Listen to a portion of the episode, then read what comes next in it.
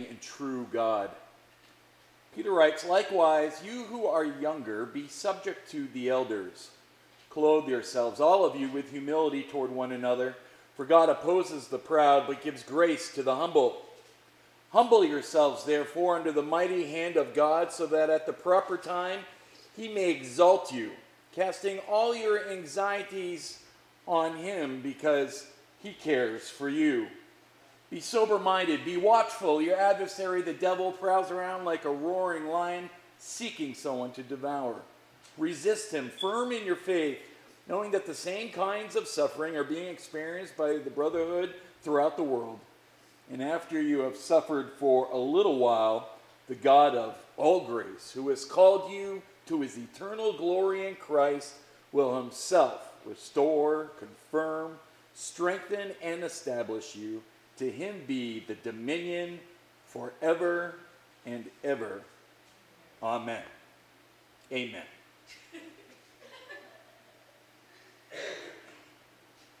In this uh, closing section of the letter, Peter lists a series of final imperatives as he is reminding this persecuted church of the fundamental attitudes necessary to stay steadfast in the midst of their suffering.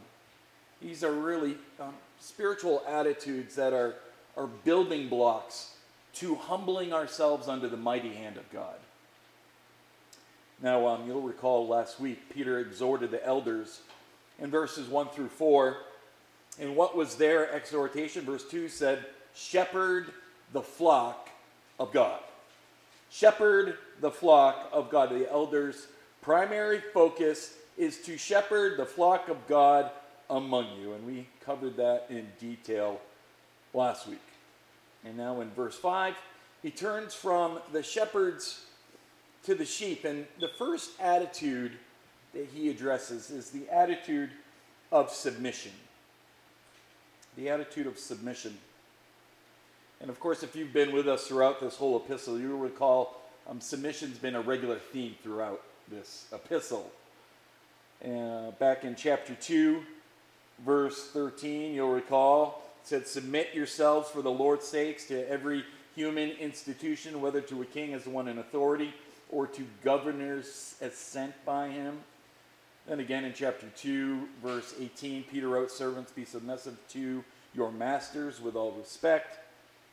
Then again, we saw in chapter 3, verse 1, in the same way, you wives, be submissive to your own husbands.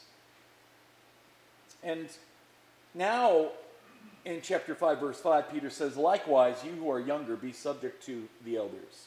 Be subject to the elders. Now, he identifies here those who are younger. In fact, if you have a New American Standard Bible, it actually says younger men. But why does Peter say that? Why doesn't he just say all of you? Um, well, I'm doing a little bit of assuming here because he doesn't speak to why exactly, but I believe Peter certainly is speaking from experience. You recall when Peter was younger, he spent those three plus years with Jesus.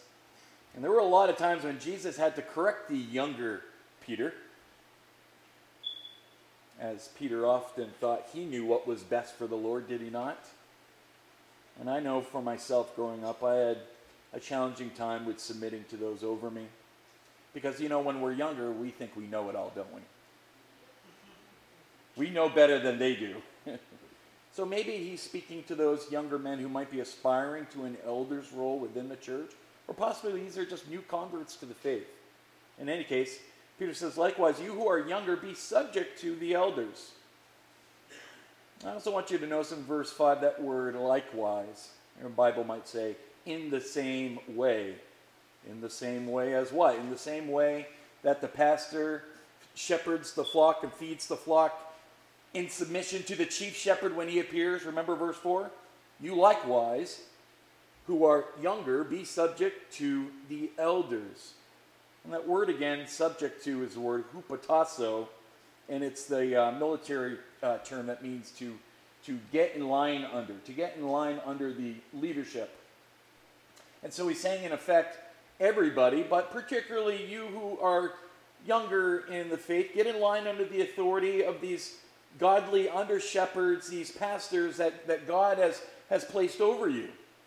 Essentially, is a call for respect, beloved. It is a call for honor for those who serve God in spiritual leadership. And I can tell you, not from my personal experience, though I have experienced it, but primarily from those that I know, um, there is nothing that is more discouraging to a pastor than a congregation of people who show no respect for those who are in spiritual authority over them. It's, it's tragic. And con- conversely, I can confess to you there's nothing more discouraging to a congregation than irresponsible spiritual leadership. But where you have responsible, humble, God honoring leadership, you were to give respect and honor, submitting to their spiritual authority. It's a spiritual principle that should really permeate the life of the entire church. Be subject to your elders. And this is something that becomes a theme really on the heart of the Apostle Paul. You, you see him really struggle um, with this, especially with the Corinthian, uh, the church in Corinth, the Corinthians, challenging whether he was even an authentic apostle. But the Thessalonian church, he, he loved, he, though they were young in the faith, he, he couldn't say enough about these believers. He wanted them as an example to others but if you turn to 1 Thessalonians chapter 5 um, for a moment, um, chapter 5 is an important text. Um, come down to uh, verse 12. Um, Paul says, But we request of you, brethren, that you appreciate those who diligently labor among you and have charge over you in the Lord and give you instruction, and that you esteem them very highly in love because of their work he says, live in peace with one another. So Paul says to the Thessalonians, you need to appreciate those who are diligently uh, laboring among you, who have charge over you in the Lord. You are to esteem them very highly in love because of their work. In um, his letter to Timothy, 1 Timothy chapter 5, verse 17, Paul writes, The elders who rule well are to be considered worthy of double honor, especially those who work hard at preaching and teaching. And again, who, who's an elder? Those who teach and preach. So again, Paul speaks of the honor for those who teach and preach, whose passion it is to feed the flock, who labor and pray and study all week for the sake of the flock and for the glory of God. Look at uh, Hebrews chapter 13. Um, this may be the most um, direct and decisive text. There's a couple um, verses in Hebrews 13 um, I'd like to show to you. Verse 7 says, Remember those who led you, who spoke the word of God to you. He says, Remember them, remember them, and consider the result of their conduct and imitate their faith. The first thing he says is the people who led you and taught you, uh, who live out their spiritual life, you imitate their faith. But then notice down in verse 17, he goes further than just imitating their, their faith. It says in verse 17, Obey your leaders and submit to them, for they keep watch over your souls as those who will give an account.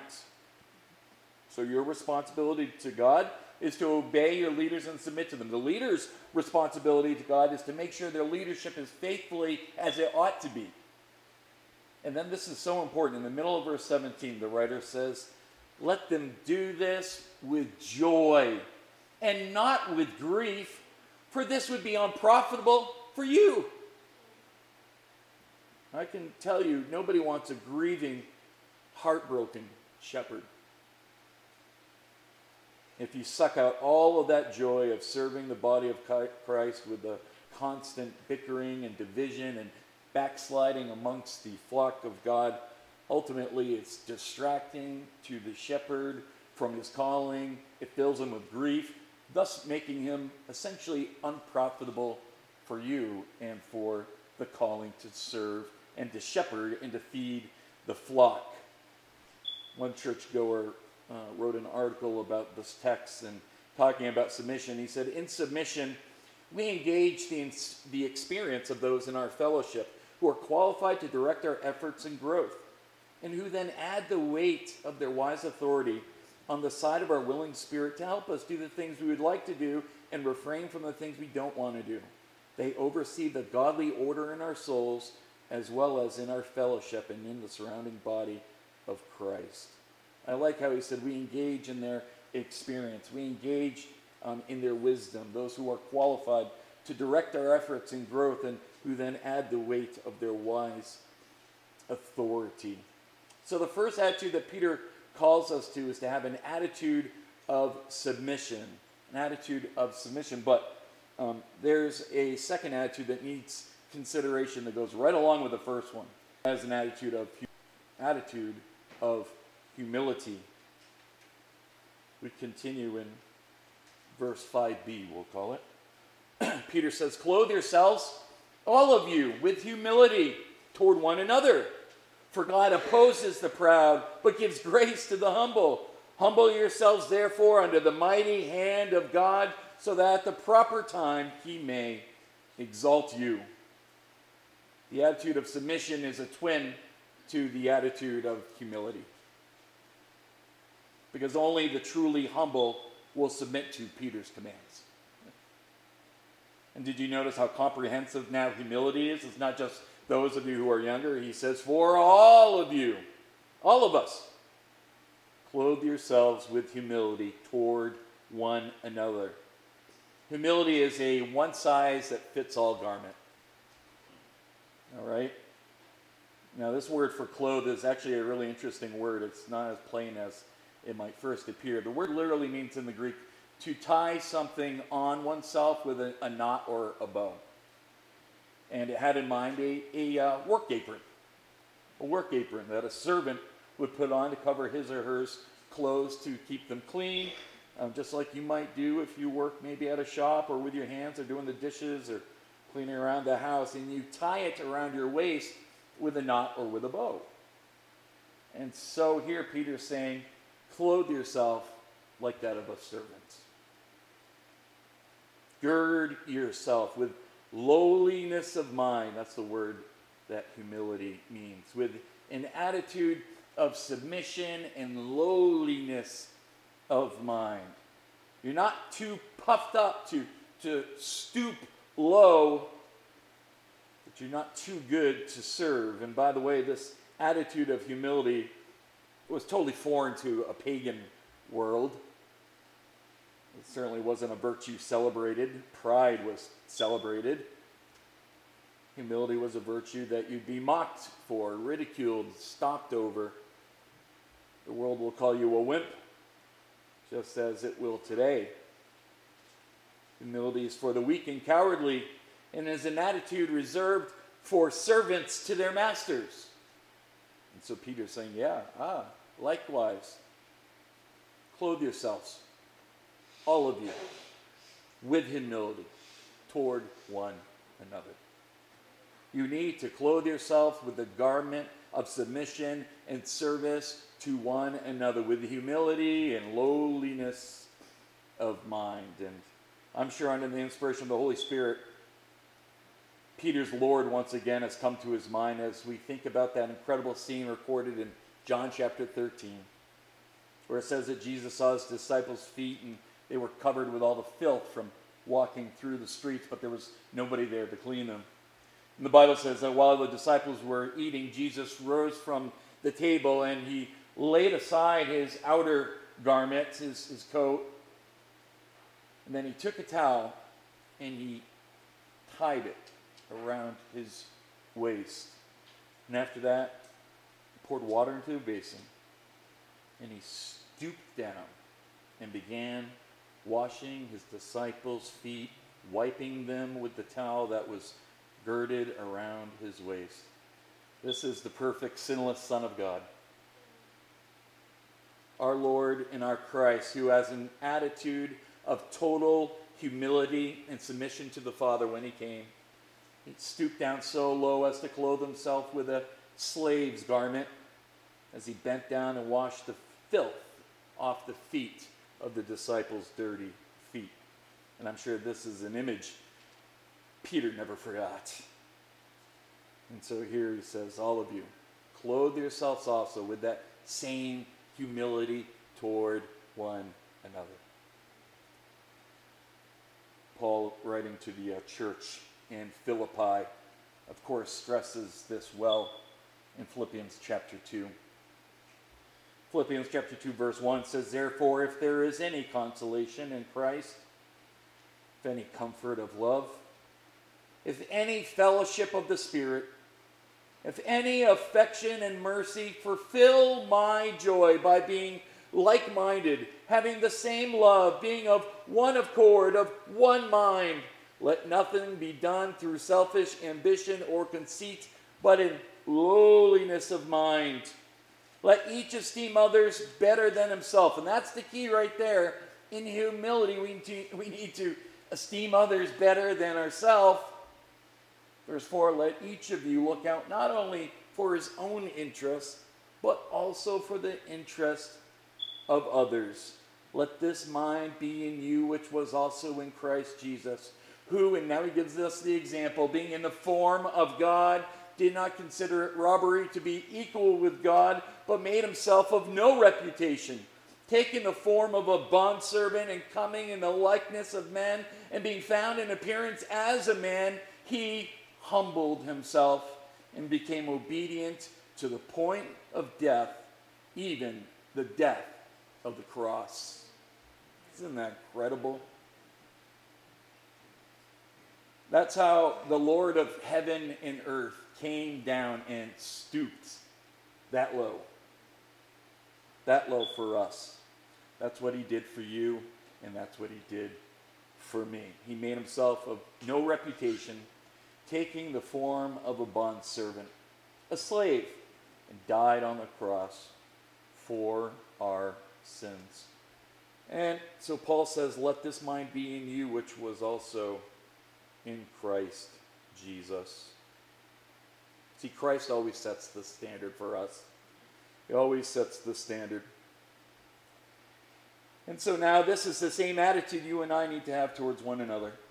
So, Peter says, Clothe yourselves, all of you, with humility gird yourselves with the garment of humility toward one another. Not to support his um, command in verse 5, Peter quotes Proverbs 3.34 um, from the Greek translation of the Old Testament, the Septuagint. He says, For God opposes the proud, but gives grace to the humble. And I'm assuming this must have been an Old Testament axiom that was probably very common among the people because we see it here. Peter quotes it, but we also see um, James, the brother of Jesus, quotes it. James 4 6 also says, God opposes the proud, but gives grace to the humble. That's a serious thing if you think about it. God opposes those who are proud. It's not something to mess around with. He's against those God sets himself against those who are proud. Um, we see this throughout Scripture. For example, in Proverbs 6.16, it speaks to this where it says there are six things that the Lord hates, seven that are abomination to him. First thing on the list is haughty eyes, which is another word, uh, way of saying pride or prideful. Pride is an abomination to God, and he makes that very clear in his word. We actually see this again in Proverbs 8, verse 13. Proverbs chapter 8, verse 13, where it says, To fear the Lord is to hate evil. I hate pride and arrogance, evil behavior, and perverse speech. God hates pride, it is evil to him. Think for a moment about what sin it was that had Lucifer thrown out of heaven. Was it not his pride? He says, of course, five different times in the text in Isaiah 14 I will, I will, I will. I will ascend to the heavens. I will raise my throne above the stars of God. I will make myself like the Most High. It's all rooted in Satan's pride. But God's grace is reserved for the humble. And then, um, who could forget what God Himself said in Isaiah chapter 57, verse 15? For this is what the high and exalted one says, who lives forever and whose name is holy. I live in a high and holy place, God says, but also with the one who is contrite and lowly in spirit, to revive the spirit of the lowly and to revive the heart of the contrite. Isn't that something? God says, I live on a, a high and holy place. And who lives there with me? Not the high and puffed up ones, but the one who is contrite and lowly of spirit. They live with me there. Those are the ones who are going to be living with me. Amazing. Glorious text is in Isaiah chapter 66, verse 2, where again we have the words from the Lord Himself. He says, Has not my hand made all these things? And so they came into being, declares the Lord. These are the ones I look on with favor, those who are humble and contrite in spirit, and who tremble at my word. So Peter says, Clothe yourselves, all of you, with humility towards one another, for God opposes the proud but gives grace to the humble. Now, what does he mean there that God gives grace to the humble? He means blessing. God blesses the life of the humble and he opposes those who are proud. That's the context of this verse. And then notice how verse 6 further really enriches this thought. Peter says, Humble yourselves, therefore, under the mighty hand of God, so that at the proper time he may exalt you. Since God opposes the proud but gives grace to the humble, therefore, you'd better humble yourselves, and not only to one another, but under the mighty hand of God. Now, what does that mean? Humble yourselves under the mighty hand of God. That sounds kind of important. Well, we best not think of ourselves more highly than we ought to. We best not think we know better than God. We best not challenge the sovereign God and his infinite wisdom. Whatever he brings into our life, we best humble ourselves under his mighty hand. And that phrase, the mighty hand of God, is common throughout the Old Testament. So let me share just a couple of the scriptures that'll help um, expound the, the richness of this, and, and these are, are really great. Um, for example, in, in Micah 6 8, um, it says, He has shown you, O man, what is good. And, and what is that? What does the Lord require of you? To act justly, to love mercy, and to walk humbly with your God. What does the Lord require of you? Walk humbly with Him. What does walk humbly mean? That you're walking under the mighty hand of God. It speaks to His sovereignty, speaks to His power and His wisdom. The mighty hand of God is an Old Testament symbol of His guiding and controlling power. That's what it means. It's the power of God working in the experience of man, always accomplishing his sovereign, loving purpose. The mighty hand of God means different things at different times. Sometimes the mighty hand of God is used to deliver the believer from trouble. Sometimes the mighty hand of God is used to protect the believer through a, a time of testing, as we've seen in 1 Peter. It's a, a shelter rather than a deliverance, maybe. Sometimes it's the mighty hand of God used as a chastening hand as God disciplines those he loves, but it is always sovereign and it is always for his glory. Turn with me, and I want to show you a couple of examples of this real quickly. Turn to Exodus chapter 3. Exodus chapter 3. I want you to see this for yourself the mighty hand of God at work.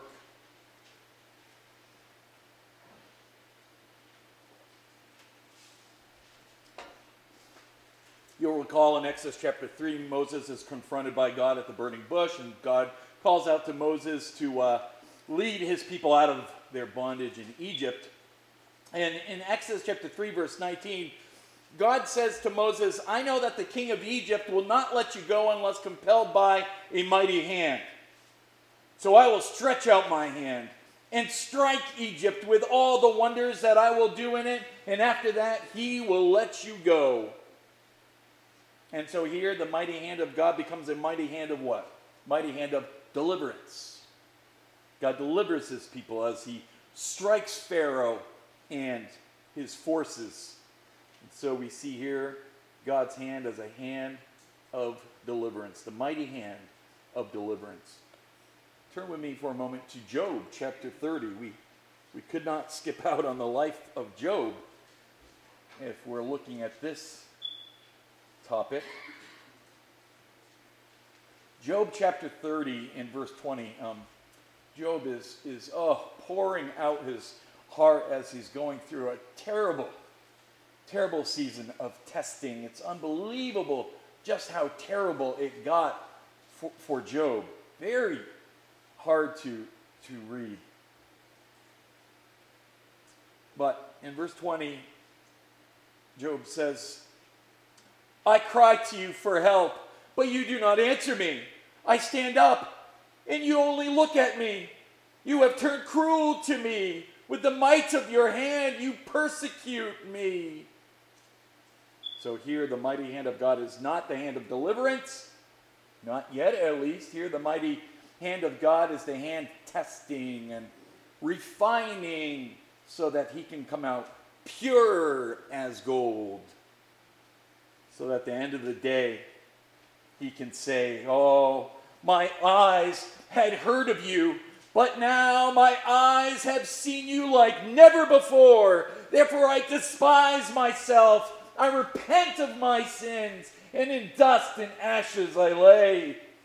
How on earth was Job able to endure all of this heartache and loss that he experienced, yet come out the other side of it glorifying God? It's because the mighty hand of God that was upon Job, though it may have appeared cruel to him at the time, was actually the mighty hand of the perfecting power of God that was refining and, and molding and chiseling the deepest parts of Job's heart, drawing him ever closer into even deeper dependence upon Him.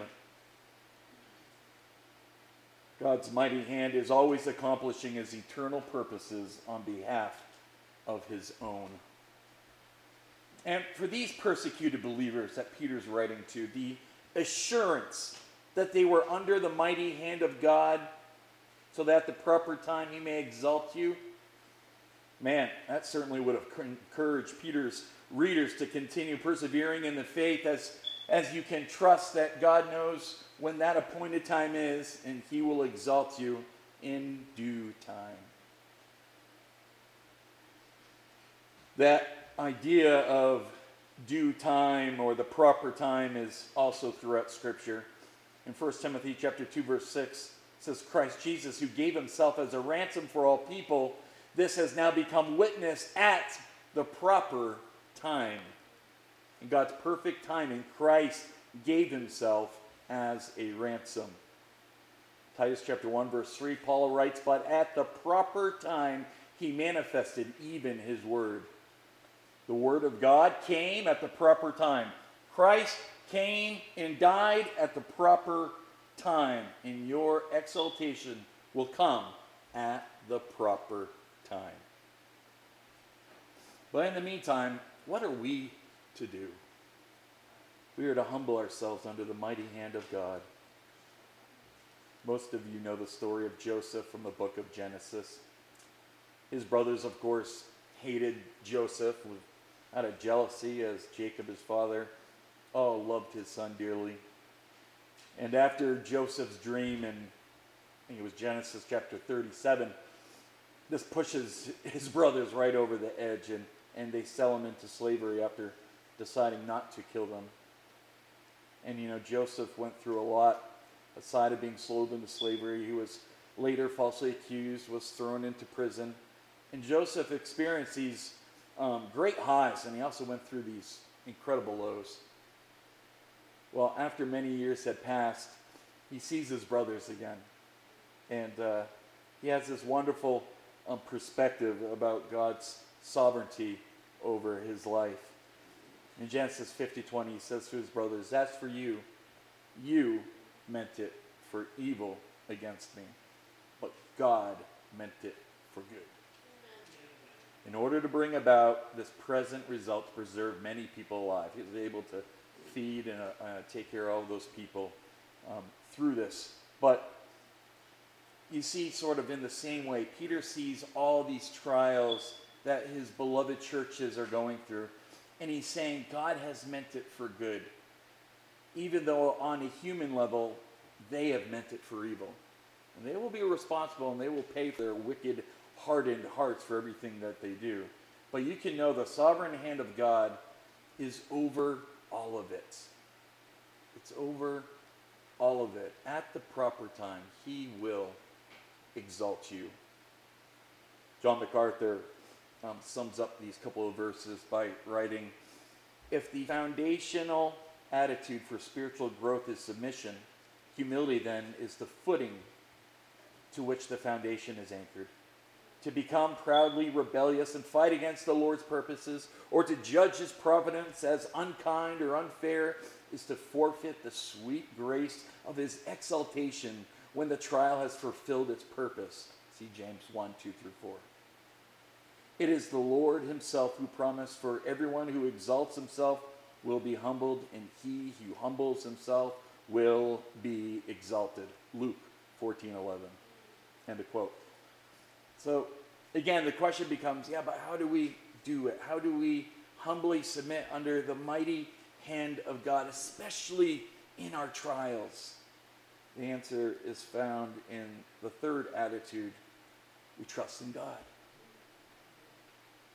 We simply put our trust in God. No bells, no whistles. Notice what Peter says in verse 7. This is great. He says, casting all your anxieties on him because he cares for you. Amen, indeed. That's the way we uh, remain under the mighty hand of God. We trust him because he really does care for you. He really, really does. God is always good. Nothing is happening by chance. There's a purpose in all of it. And as we endure it humbly and submissively, we find our strength in the midst of the trials by means of confident trust in God's perfect purpose. But don't ever kid yourself into thinking we are so easily humbled or I've arrived. Oh, I have zero proudness in my life. It takes a lot of prayer. It takes a lot of confession of sin as we stumble. And it takes total trust in a loving and caring God. I can't humble myself during testing if I don't believe that God cares for me, but I can if I do. I can if I do. And so Peter says, you have to have an attitude of trust. And what are we trusting? That you can cast all your cares on Him, all your anxiety on Him because He cares for you. And you're able to say, Lord, oh man, this is so difficult. Lord, I can't handle this, this testing, this, this trial, but I'm going to cast the entire thing onto you because I know that the creator of the universe cares for me and he knows what I got going on right now down here. This word for casting means throwing something onto something or someone. For example, in Luke 19:34, it's used there for throwing their, their coats onto the uh, colt. So Peter says, Man, just cast it all onto him. Just throw all your worries, all your cares, all that anxiety, cast it onto him because he cares for you. What's anxiety mean? It says anxiety, he mentions it here. All the discontentment and discouragement and despair and questioning and wondering and suffering and all the pain that you've gone through. Just give it all to Him. Give it all to Him as you turn it into trust into God who really does care for you. Hannah is a great illustration of this, and we'll close with this little story. Um, you remember she's without a son, and for a Jewish woman, um, not to have a little boy, her heart was broken. Of course, there was the whole competition thing, and that was difficult enough for her. But in 1 Samuel chapter 1, verse 10, it says that she was deeply distressed and prayed to the Lord and wept bitterly. She was one broken hearted woman. She really was. And at this time, God had her, if you read this chapter, God had her under his testing. The womb was sealed, God was on it. He had something in this whole thing. So God's got her under his mighty hand of testing. Verse 11. Watch how she responds to it. So she made a vow and said, O Lord of hosts, if you will indeed look on the affliction of your servant and remember me, and not forget your servant, but will give to your servant a son, then I will give him to the Lord all the days of his life, and no razor shall touch his head. I'll not only give him back to you, but I'll, I'll, I'll take a Nazarene uh, vow for him so that he'll give no attention to his physical looks and he'll desire, devote his entire life to you and as she continued praying before the Lord, Eli observed her mouth. As for Hannah, she was speaking in her heart, and only her lips were moving, and her voice was not heard. Therefore, Eli took her to be a drunken woman. And Eli said to her, How long will you go on being a drunk? Put your wine away from you. Oh, but Hannah answered, No, my Lord. I am a woman troubled in spirit. I have not drunk neither wine nor drink, but I have been pouring out my soul before the Lord. Do not regard your servant as a worthless woman, for all along I have been speaking out of my great anxiety and vexation.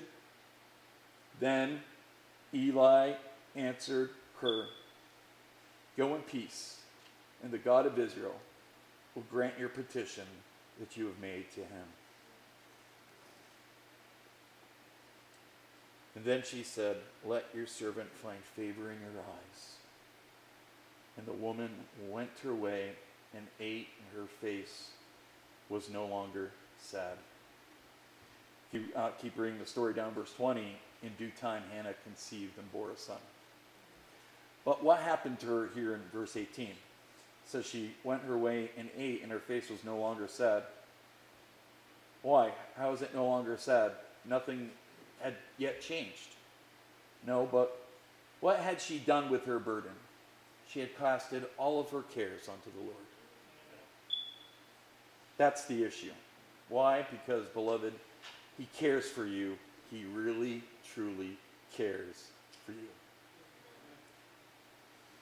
There's a verse I think Peter probably had in mind when he wrote this. Psalm 55 22 says, Cast your cares on the Lord, and He will sustain you. He will never let the righteous be shaken. Isn't that good?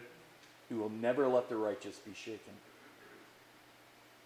Jesus said in the Sermon on the Mount, Look at the birds of the air. They do not sow or reap or store away in barns, and yet your heavenly Father feeds them. Are you not much more valuable than they? Paul, Philippians 4:19, my God shall supply how much?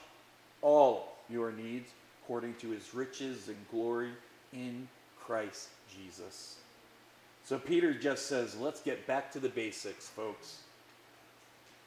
Our spiritual maturity begins with some just basic fundamentals an attitude of submission to those in spiritual authority, an attitude of humility towards one another and to God, and an attitude of trust that says, I'm going to cast all my cares on Him because I know He cares for me if we can go through our trials with these spiritual attitudes, we can, in fact, humble ourselves under the mighty hand of God so that in the proper time he may exalt you. Trust starts first by believing in the Son of God, the Lord Jesus Christ, however, who bled and died on the cross for our sins, who on the third day rose from the dead and is seated at the right hand of the Father. See, our pride lets us think, oh, I'm a good person. I don't need all that. But pride, my friend, goes before destruction, a haughty spirit before the fall. Cast all of your sins onto the cross at Calvary where Christ paid the debt. There he paid what was owed for us. And now we just put our trust into the finished work of Christ because he cares for you. More than that, he died for you so that the proper time he may exalt you. If uh, you have prayers this morning or if God has convicted uh, your heart today, um, you're welcome to come forward. Um, at this time, I want to invite you to please stand as we praise the Lord, our living hope.